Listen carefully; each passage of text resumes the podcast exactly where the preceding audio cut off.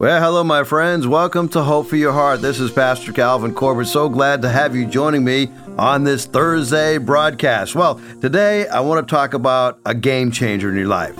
And I'm talking specifically to husbands and wives. Now, my wife and I, by the grace of God, have been married almost thirty-five years. And in these thirty-five years, I have learned a lot of things that I should not do in marriage. I've learned a few things that have been very helpful in our marriage. But when we look at a particular portion of Scripture where Peter spends a lot of time talking about the husband-wife relationship, the husband and wife duty, some of the things I'm going to say today uh, may not agree with you. Uh, you may not agree with me, but uh, we're going to bring it back to the Word and see what God's Word says on this matter. So let's read the text, First Peter chapter three, verses one through nine. Now, Peter begins by saying, "Wives, in the same way, submit yourselves to your own husbands." Now, I know right now, uh, all the women who are listening to me who are married, that's probably kind of got them ticked off, right? I'm to submit myself to my own husbands. And he talks about in the same way, right?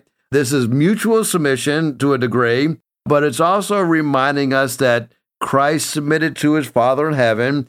We submit to Christ. We submit to those who are in authority over us. Peter is now saying, in the same way, wives, submit to your own husbands, so that if any of them do not believe the word, they may be won over without words, but by the behavior of their wives. So Peter is reminding us that women, that you are the sanctifying factor within your home. If you are married to somebody who is not a believer, somebody who does not put their faith and trust in Christ, you should remain in that situation. And if your husband abandons you, that's one thing. But here we have an example that a lot of new believers entering into the church, and as a result, you'd have a husband that was saved and a wife that was not, or vice versa. And it was causing a major problem within the church. And so Peter is giving some teaching on this to hopefully clarify what God's will is on this matter of husbands and wives' duties. He continues on.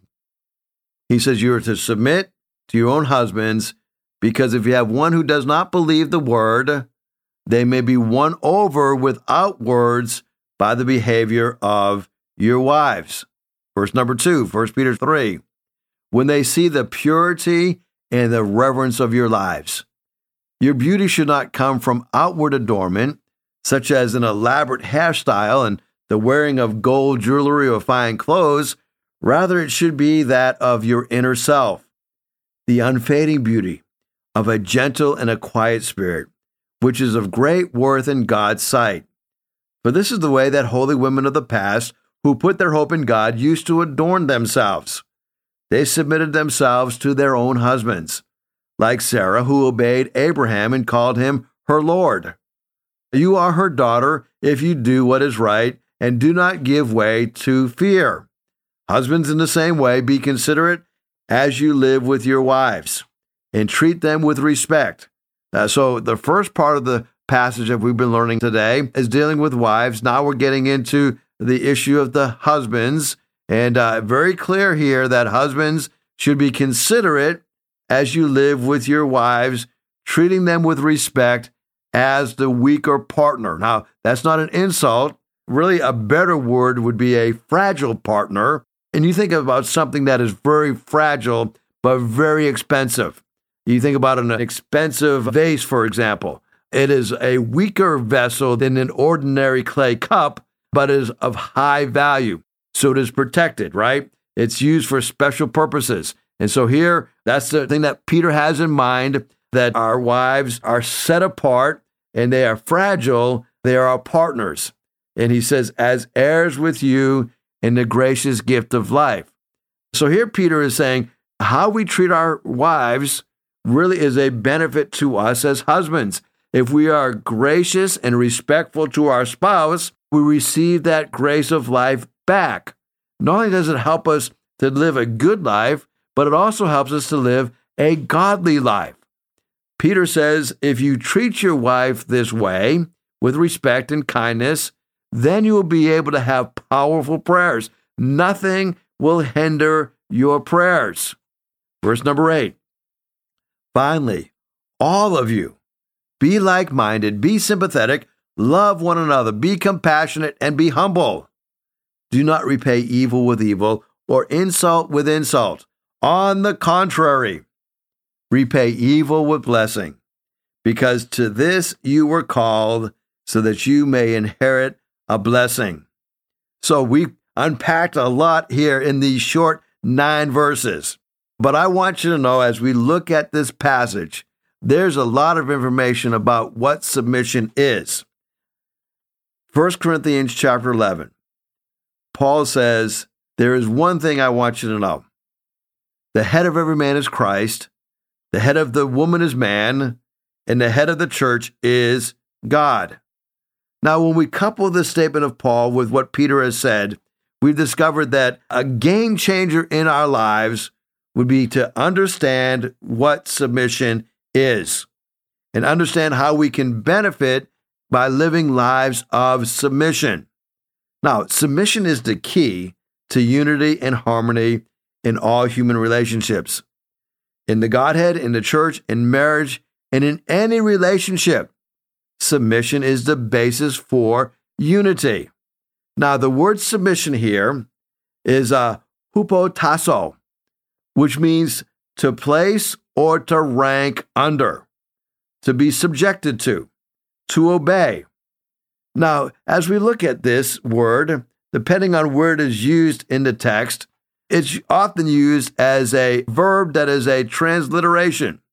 And when we look at this, the definition would be that I'm placing myself under somebody, I'm being subject to somebody else for the matter of unity and for the matter of harmony. I willingly place myself under something, and I put myself in a position of being subjected to someone else. I guess maybe a better way to look at it is rank or order. God has a certain way of doing certain things, and we know this is true, right? We have rank and order in everything, whether it be uh, teams, sporting teams, whether it be places of employment. Uh, you have different people who are over you and other people who are under you. That's just how God ordained it. And so when we look at this matter of submission, we've got to understand that God has this as a key to unity and harmony.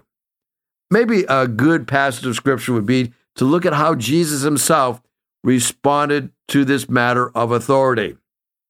Philippians chapter two, verses one through four. Paul says, if there is any encouragement in Christ, if there is any consolation of love, if there is any fellowship of the Spirit, if there is any affection and compassion, Paul says, make my joy complete by being of the same mind, maintaining the same love, united in spirit, intent on one purpose. Do nothing from selfish or empty conceit, but with humility of mind. Let each of you regard one another as more important than yourself. Do not merely look out for your own interest, but also for the interests of others. Now here Paul is talking about what Jesus went through when he became a man, when he took on the form of a man. He says, I want you to find encouragement in how Christ responded. Christ lowered himself, and he went through this time of lowering himself because he did it for compassion, because he loved us. He actually put himself below us. He allowed himself to be under us. Now, this is mind-boggling when you think about it. God, who is all-powerful, lowered himself, taking on the form of a human. Now, Paul tells us that he didn't do this for selfish reasons. He didn't do it because he was conceited and filled with empty conceit, but he was humble, humble in mind. And as a result of that humility, he didn't just look out for his own interest. He looked out for the interest of others. You see, Jesus knew in order for him to be able to atone for our sins, he had to do that with humility. Uh, he couldn't do it with force. He willingly offered himself up as a sacrifice. He is showing himself to be in submission to his Father. He is walking in humility. He is doing it for the sake of harmony and unity. He's wanting to build a relationship with us by offering himself as a sacrifice for our sins. He didn't have to do this. He willingly did this. And so we've learned submission is the key to unity. Within a marriage, you're going to discover there's a lot of mutual submission, with the idea of submission coming in play when there is somebody that has to break the tie. You have a husband and wife together. Sometimes there's going to be an issue where the wife sees it one way, the husband sees it the other way. Who casts the final vote? Well, it's the husband that casts the final vote. And I know that sounds to you as you're listening to this as very chauvinistic. But you've got to understand that Christ is the final determinator of what is wrong within the church. And when we think about how God gives leaders into the church, what happens if you have two leaders within one church who want to go in two different directions? Who is the one that casts the deciding vote? It is Christ himself. It is the Word of God. We submit to the Word of God. We always bring it back to the Word. The husband represents Christ within the marriage. Christ died for the church and gave himself as a sacrifice for it. The husband is willing to die for his family. You know, if somebody comes into your home and is going to take your life or the life of your family, right? The husband should be the one that is defending the family most, right? He should be on the front line. He shouldn't be hiding in the back saying to his wife, hey, you go meet the guy at the door. I'm going to stay here where it's safe. I know the husband takes that role of protector and provider. Submission is key to have harmony within your marriage. Number two, when we look at this subject of submission, Satan's fall and his ongoing rebellion is a manifestation of his refusal to submit to God. He likewise tempts us the same way. He wants us to follow his footsteps. He wants us to have that same spirit of rebellion that was evident in Satan. As a matter of fact, Satan's spokesmen, that would be the false prophets, even to this day, right? Peter kind of weighs in on this in Second Peter chapter two. It gives us some insight as to how Satan is filled with this refusal to submit to God. Let's look at it, Second Peter two, beginning at the second part of verse nine. And to keep the unrighteous under punishment for the day of judgment, and especially those who indulge in the flesh and its corrupt desires and despise authority. Peter has given us an example of who is going to fall under the judgment of God. Those who don't want to be under authority, those who despise authority. He says they're daring, they're self-willed, they do not tremble when they revile angelic majesties, whereas angels who are greater in might and power don't bring a rivaling judgment against them before the Lord. Here Satan abuses his power and his position. He's acting independently of God. Now when Satan is tempting Adam and Eve, he sought to get them to act independently of God, seeking what appeared to be their own self-interest in disobedience to God's command. So if you can hang in there and receive this statement, when you have a husband and a wife, and they are both striving to know God and to put Christ at the center of the relationship, if the wife refuses to submit to her husband, she is despising his authority, she is acting independently of her husband, she's also acting independently of God. She is stepping out from the umbrella of God's protection. The same is true with children. If children are not obeying the authority that God gives their parents, they're acting independently of God. They're stepping out to their own self-interests. They're stepping out in disobedience to God's command. When Satan tempted our Lord, Satan once again sought to induce our Lord to act independently of his Father. Instead of seeking his Father, Satan tempted Jesus to seek his own self-interest. So Satan's fall and his ongoing rebellion is a manifestation of his refusal to submit to God.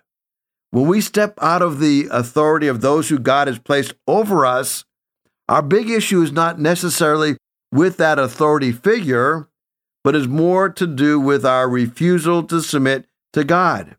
Because Romans thirteen one says the powers that be are ordained by God. How do we know that we're submitting to God? We submit to those authorities that God has placed over us. So we've learned a couple of things so far. Submission is the key to unity and harmony within human relationships.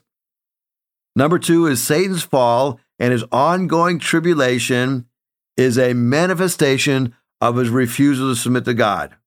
Number three, submission is at the core of man's relationship with God. In the Garden of Eden, man was to submit to God, trusting his word and keeping his commandment. There was only one commandment that was given. Adam and Eve's sin was a revolt against God. It was a refusal to submit to him. Jesus represented the sin of Israel's religious leaders as the sin of insubmission, or we could say insubordination. They constantly challenged Jesus to prove his authority. They refused to submit to him, mocking his authority at the foot of his cross. You see, submission and sin are almost antithetical. Each is almost the exact opposite. Salvation is the solution to man's sin. When we're born again by faith in Christ, it is to a submission to God, to the authority of God's word, and to Christ as a means of salvation. A man's refusal to submit to God brought about the fall of all of humanity. So when man becomes submissive to God, it brings about salvation. You see, submission is at the heart of discipleship.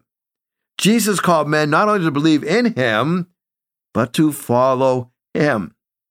A disciple is a learner and a follower, a student who has submitted himself to his teacher. You see, submission is therefore one of the prominent themes of the epistles. When we are submissive to God, we discover that we tap into all of the benefits and the blessings of following him. Now, I want to look at the contrast between worldly submission versus biblical submission.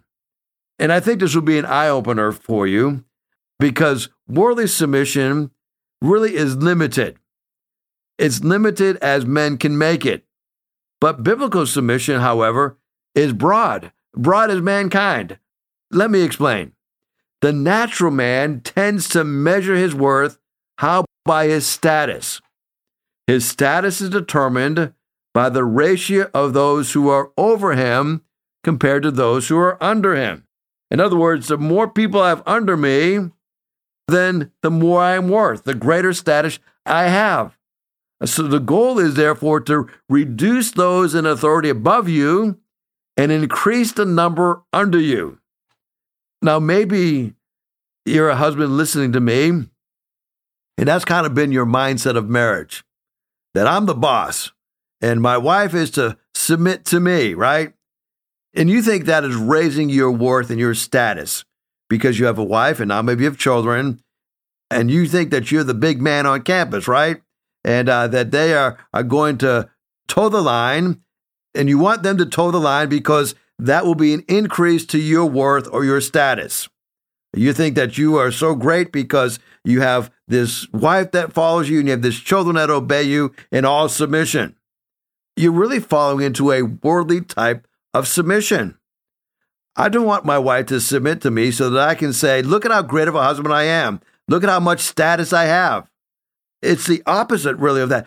The goal is not to have many people under me. The goal is to follow the kingdom of God.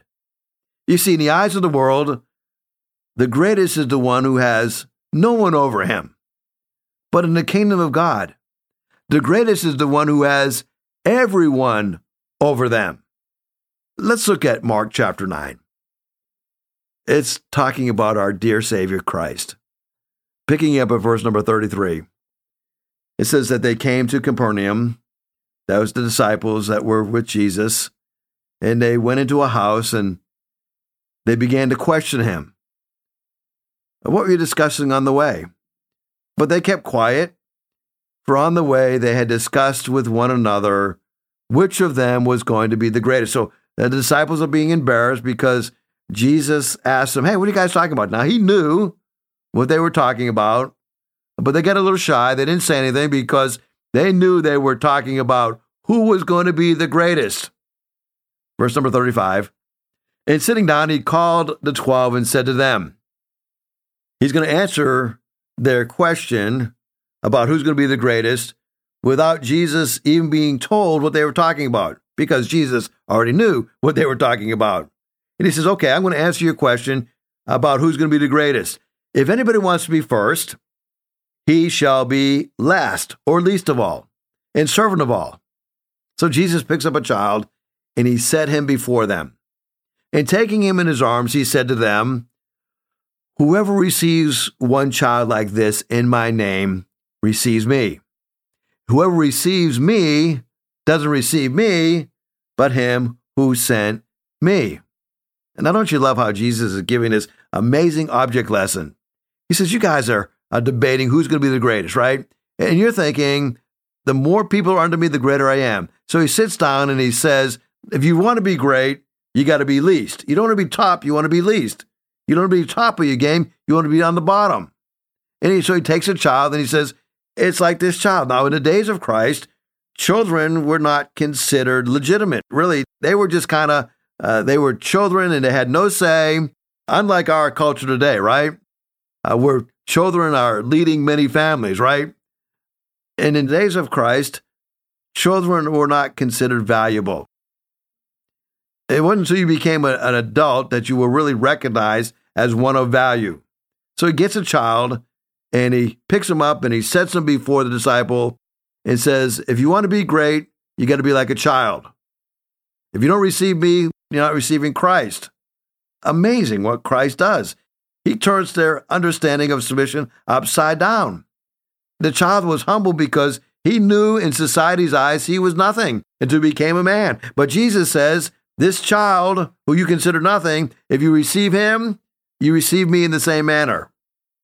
Let's continue on in chapter number ten. Let's jump down to the middle of chapter number ten, because Jesus is not done on this subject yet. In verse number two, calling them to himself, Jesus said to them, again, he's got his disciples gathered around, uh, you know that those who are recognized as rulers of the Gentiles lord it over them, and their great men exercise authority over them. And so Jesus is still talking on this matter of submission. He brings a child in and drives home the point uh, that whoever receives me doesn't receive me, but receives the one who sent me, just as whoever receives the child, his name receives me. And now he's driving home what the world would define as one who is of great authority. He says, you know, the Gentile leaders, they, they lord over them. Their great men exercise authority over them. But it's not so among you. Whoever wishes to become great among you shall become your servant. Whoever wishes to be first among you will be slave of all. For even the Son of Man did not come to be served, but to serve and to give his life as a ransom for many. So Jesus says, I am lowering myself.